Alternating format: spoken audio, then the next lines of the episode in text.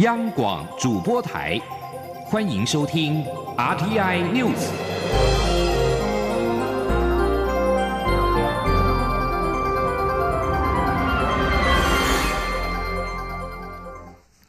各位好，我是李自立，欢迎收听这一节央广主播台提供给您的 RTI News。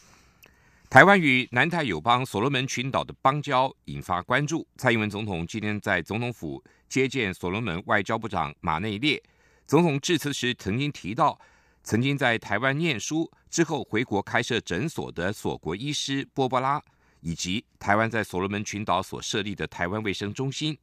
总统强调，台湾是国际社会负责任、肯奉献的伙伴。他希望未来两国能够共同努力，进一步的提升双边关系。路透社日前报道。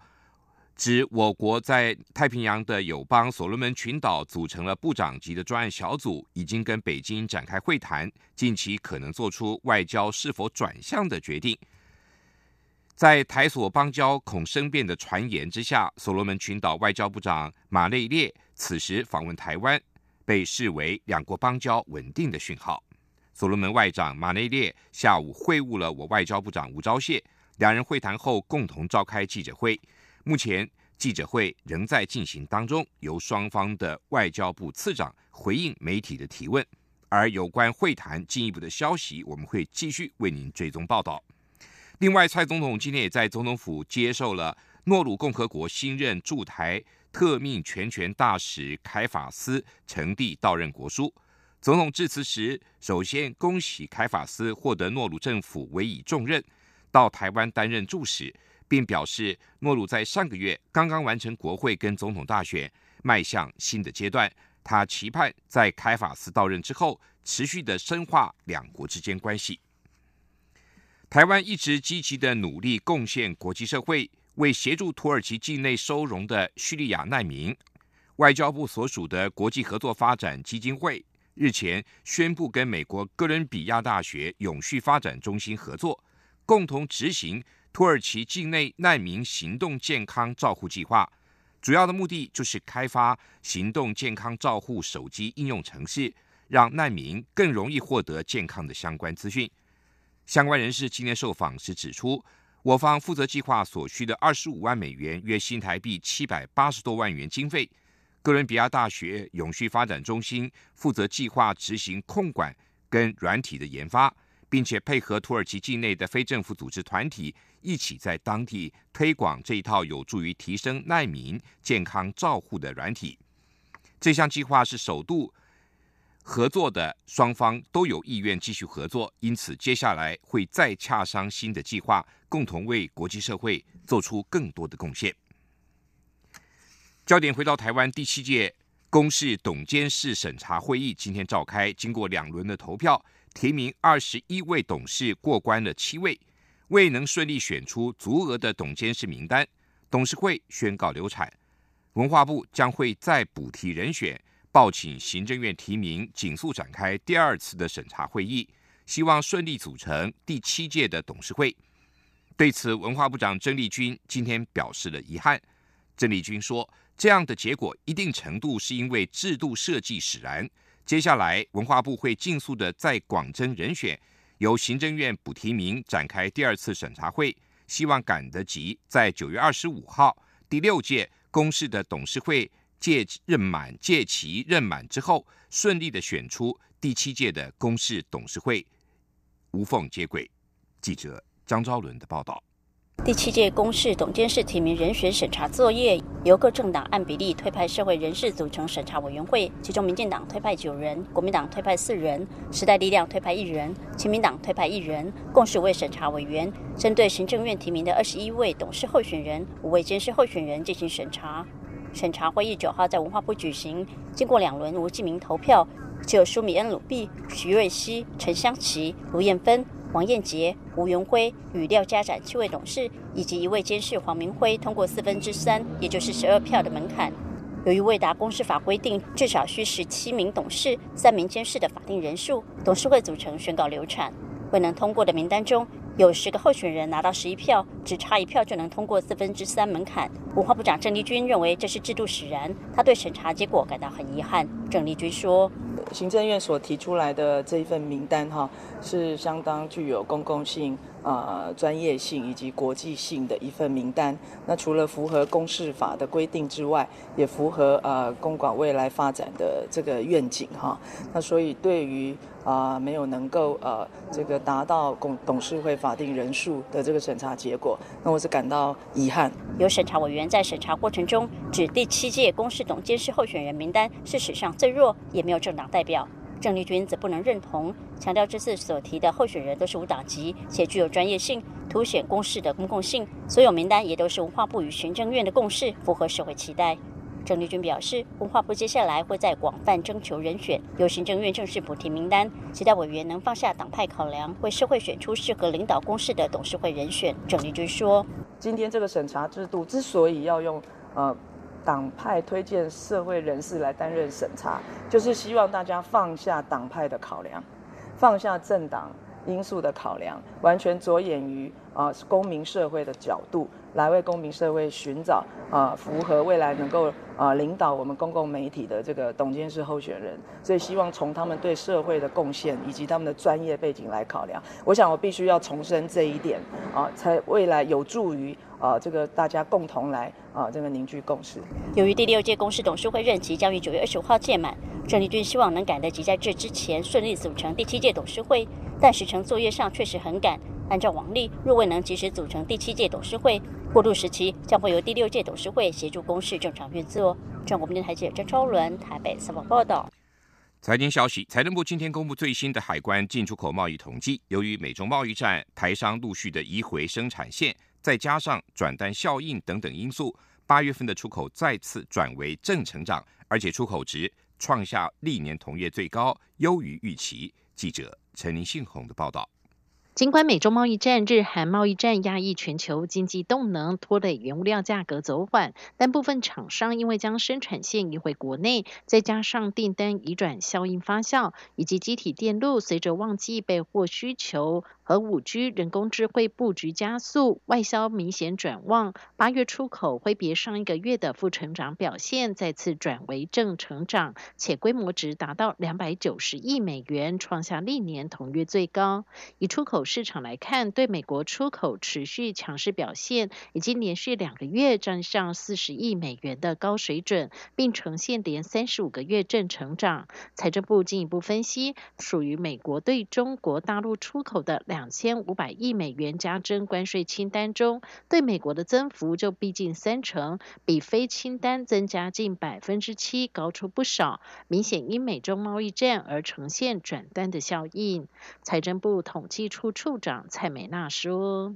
台商回流投资方案审查通过的回流家数是一百二十三家，那这一百二十三家的厂商，就今年八月来看。”它的出口年增率是百分之十四点六，那来自于对美国的出口的增幅是一点九倍。从货品别来看，呃，资通产品的出口是增加一倍。另外，这这些台商哈，这一百二十三家的台商进口资本设备，八月份的增幅也高达百分之三十九点二。这当中的每一项都比整体的平均水准都来得好。至于未来几个月出口表现，财政部则评估，由于去年此时美中贸易战才开打不久，带动厂商提前备货潮，因此去年九月、十月处于高基起点，今年恐怕难以跨越这两座大山，因此预估九月有可能出口再转为负成长，减幅百分之一至百分之二点五之间。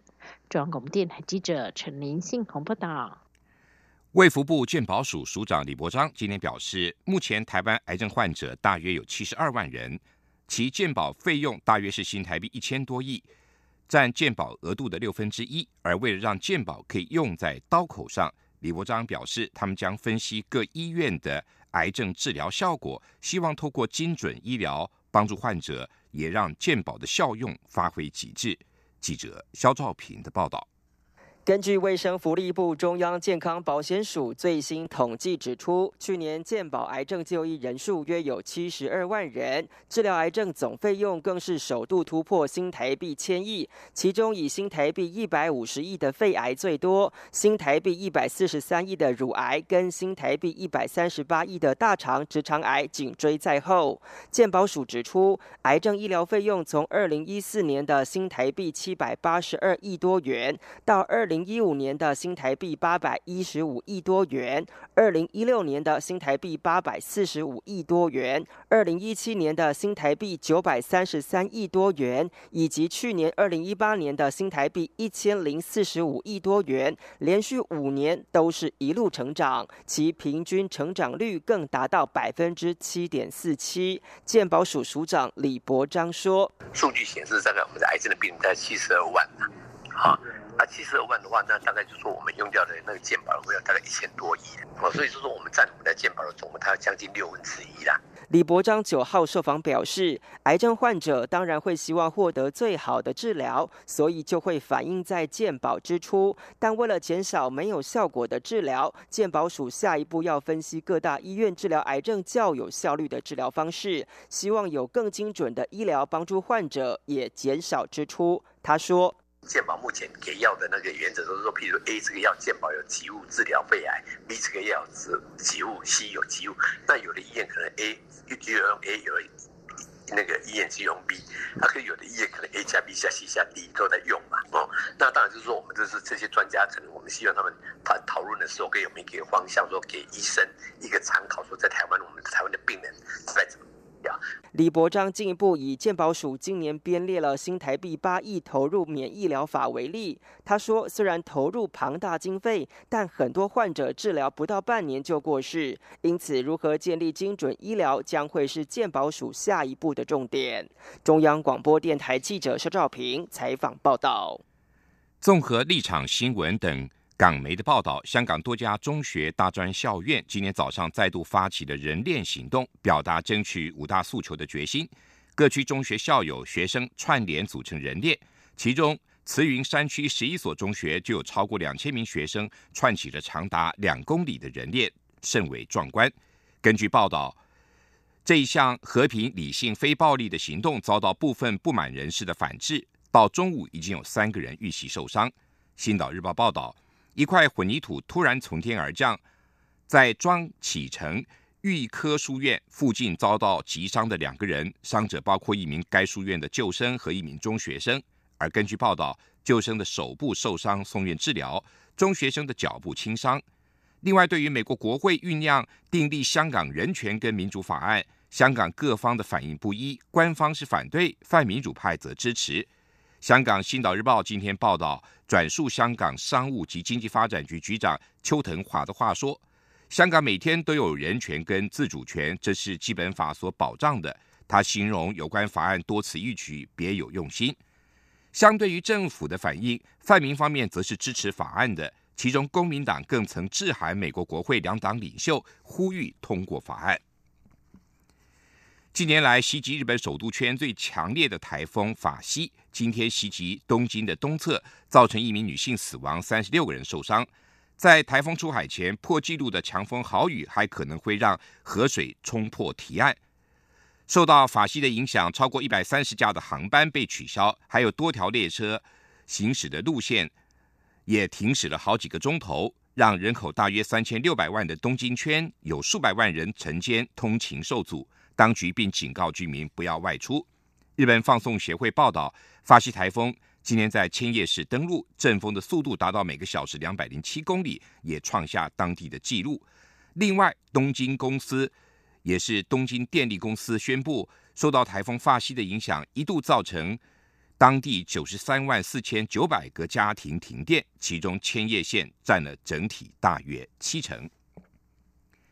英国航空公司今天发布声明指出，由于机师今天开始展开罢工，英航被迫取消几乎所有从英国起飞的航班。英航表示，他们依然有意愿跟英国的民航驾驶员协会重返谈判桌。声明中表示，不幸的是，驾驶员协会并没有告知哪些机师会罢工的详情，因此别无选择，只有取消将近百分之百的航班。这家机身上漆有英国国旗的航空公司和他们四千三百位机师，因为薪资待遇公平的问题，陷入了长达九个月的争议。这里是中央广播电台台湾之音。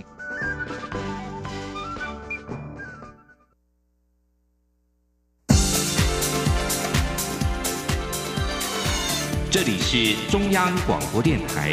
台湾之音。欢迎继续收听新闻。欢迎继续收听新闻。菲律宾农业部今天上午宣布境内发生非洲猪瘟的案例。台湾非洲猪瘟中央灾害应变中心今天也表示，从下午四点开始，入境旅客从非国违规携带猪肉产品入境遭查获。首度将违规的话，会裁罚新台币二十万；而第二次就将开罚一百万。至于外来人士遭罚二十万未能缴清罚款者，移送移民署，当场拒绝其入境。菲律宾是亚洲地区继中国大陆、蒙古、越南、柬埔寨、北韩以及辽国和缅甸之后的第八个发生非洲猪瘟疫情的国家。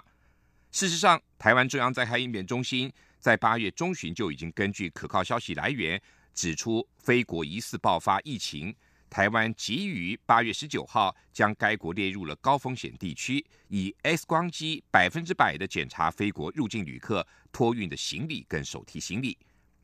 菲律宾农业部今天也证实，送往英国测试室的猪只血液样本验出了非洲猪瘟的病毒。近马尼拉的黎萨省跟坎布拉坎省。都有猪只受到感染，七千四百一十六头猪只遭到扑杀。不过，当局表称市面上的猪肉仍然可以安全食用。明年台湾在五月份就会脱离口蹄疫的疫区，届时台湾的猪肉有望重回外销市场。外界也好奇台糖公司是否会提升产量配合外销。台糖董事长陈昭义今天指出。政府给予台糖肉猪一年总量配额是三十八万头，如果要外销，会以此总量来做调配。后续仍然要观察市场的动态。不过，如果政府瞄准二零二零年日本东京奥运的商机，台糖也会配合政策。而台糖全国首座绿能养猪场东海丰农业巡回园区，近期已经测试营运，预计在明年正式启动。台糖今天也表示，后续将以东海丰的经验，未来三年投入新台币一百零七亿，继续的推动全台十六座传统养猪场的改建，预计年底前会有七座暗场获得地方核发使用许可，并且完成对外招标。记者谢嘉欣的报道。台糖积极投入循环经济发展，并在屏东打造全台首座绿能养猪场——东海丰农业循环园区，为传统养猪场转型立下典范。台糖九号指出，东海丰园区已展开试营运，将试行半年，明年正式启用。届时，猪只排泄物、农业废弃物发酵产生的沼气，每年可产生两百三十万度电。另一方面，猪舍屋顶建制的太阳光电也能产生一百五十万度电，剩余残渣一体也可制成有机肥，完成农畜产业循环。台糖表示，会以此经验续推全台十六座传统养猪场改建，今年起三年内将砸下新台币一百零七亿元。目前已有云林、台南等四座养猪场拿到地方政府核发农业容许使用许可，近期就会展开招标。到今年底，则预计完成屏东及台中在内共七座养猪场改建对外招标。台糖续职事业部副执行长温元文说：“那当然，我们是还在屏东还有台中，在目前来看来，还很有机会在近期就会得到那个许可。那这很需要大家一起来支持，让大家了解说台糖在这个改善一个猪场、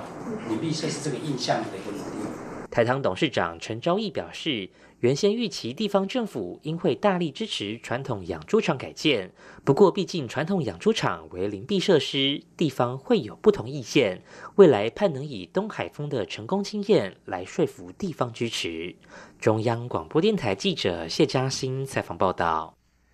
二零二零总统大选逼近了，参选人的相关的议题也都受到外界的关注。前总统马英九在昨天晚间为国民党总统参选人韩国瑜的造势晚会站台。却在演说时被韩粉嘘下台，引发争议。对此，韩国瑜今天表示，昨晚的造势活动发言的次序调整出了一点小状况，他今天已经致电马英九道歉。他也会要求幕僚必须要特别注意后续的流程安排，不再发生类似状况。记者刘品希的报道。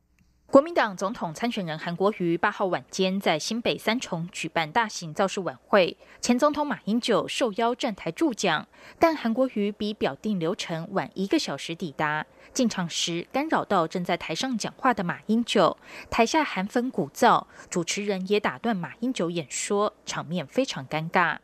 马英九办公室九号表示，对于台下部分民众鼓噪，以致马英九被主持人要求提前结束讲话，他们感到十分遗憾。马办中午再发出声明，指韩国瑜已致电马英九表达歉意。马英九则表示，确实对于昨晚的情况感到错愕，但不会放在心上。除了请韩国瑜继续加油外，也建议未来幕僚作业应该更严谨，避免引发不必要的误会。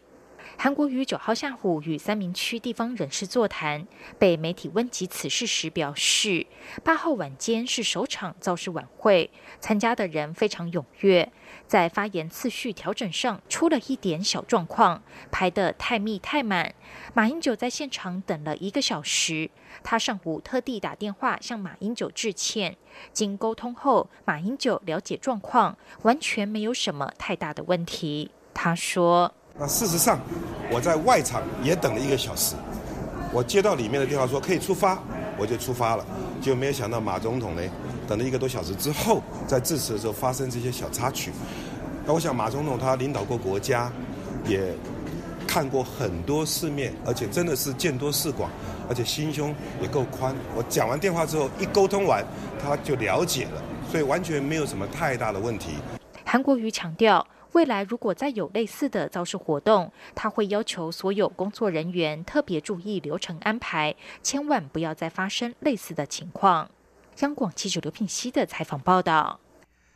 另外，媒体报道，红海集团创办人郭台铭将于九月十三号发表退党声明，投入二零二零总统大选。对此，郭台铭竞选办公室今天下午表示，目前外传的剧本真的很多，也谢谢所有认同郭台铭理念的朋友持续的关心及支持。希望大家能给郭台铭一点时间思考，在九月十七号以前一定会给各界答复。九月十七号是未具政党推荐资格者向中选会申请连署成为总统、副总统候选人的最后期限。郭台铭如果要参选，就必须在十七号以前向中选会登记，并且提出副手人选。前总统陈水扁八号参加九零八台湾国募款参会。但是他上台演讲违反了台中监狱保外就医的相关规定。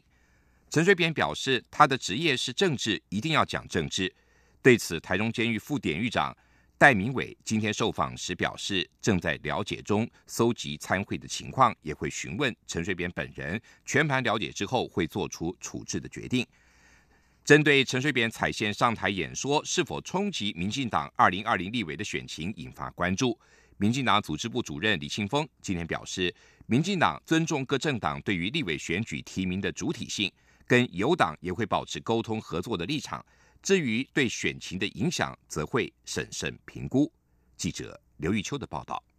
正保外就医中的前总统陈水扁无视台中监狱的四部规定，出席九零八台湾国募款参会时，直接上台开讲，并为一边一国行动党拉票，希望获得百万政党票，力拼三席不分区地位，还强调要让 A 型台独的一边一国行动党进入国会殿堂。针对陈水扁公然替一边一国行动党拉票，是否将冲击民进党二零二零立委选情？甚至让民进党与第三势力的整合陷入难题。民进党组织部主任李庆峰受访时表示，不会是个难题。民进党尊重各政党对立委提名的主体性，因二零二零大选是小党林立的状况，多党竞争难以避免。但民进党与其他理念相近的友党仍保持沟通立场。民进党内的提名节奏与他党沟通两轨并不冲突。他相信民进党区域立委提名底定后，就会与其他小党有所互动。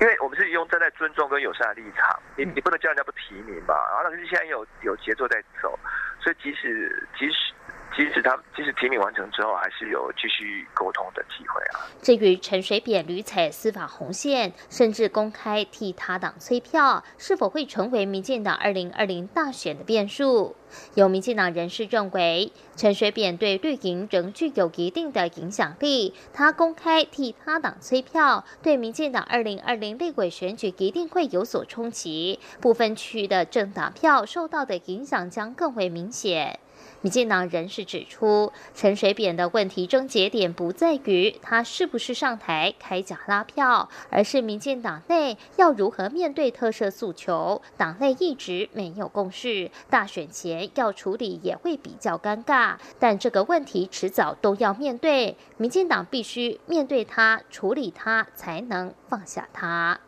中广电台记者刘秋采访报道。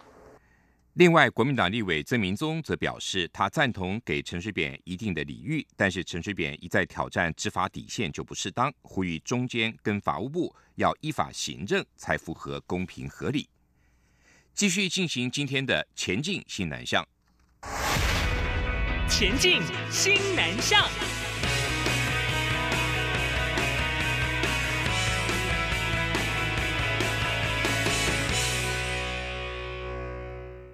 教育部推动新南向学海逐梦计划，鼓励大专生到新南向国家职场实习。就读清华大学财经系的林家豪到越南实习两个月之后，表示到当地之后，深感会讲华语的越南年轻人相当的多，自己高学历或者会讲英文根本不算优势，反而有新二代身份的台湾同学在当地比较具有优势，更能发挥所长。记者陈国伟的报道。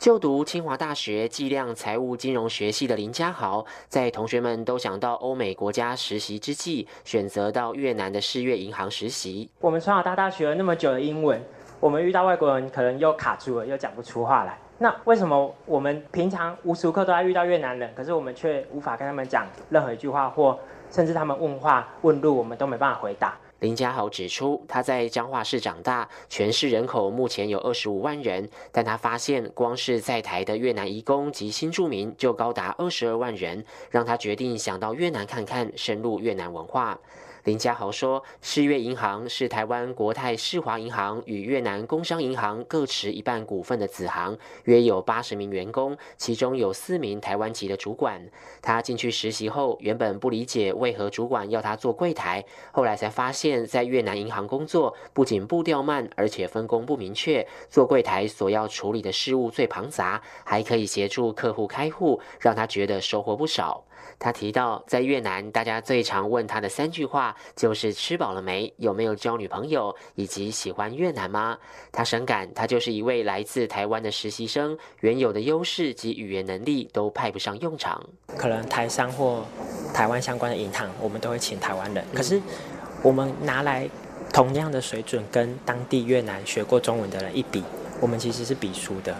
因为他们的中文程度都好的比我们还多，甚至在一所大学读过五六年书的人回去服务。对啊，这就让我想我自己的优势到底是什么？林家豪认为，仅存的优势就是自己从台湾来，是异乡人，所以和越南员工只想获得一份薪水的想法不一样。能以宏观的视野，从台湾的角度协助银行开拓越南，甚至是整个东南亚的市场。所以他也深感在台新二代所拥有的优势，实属难能可贵。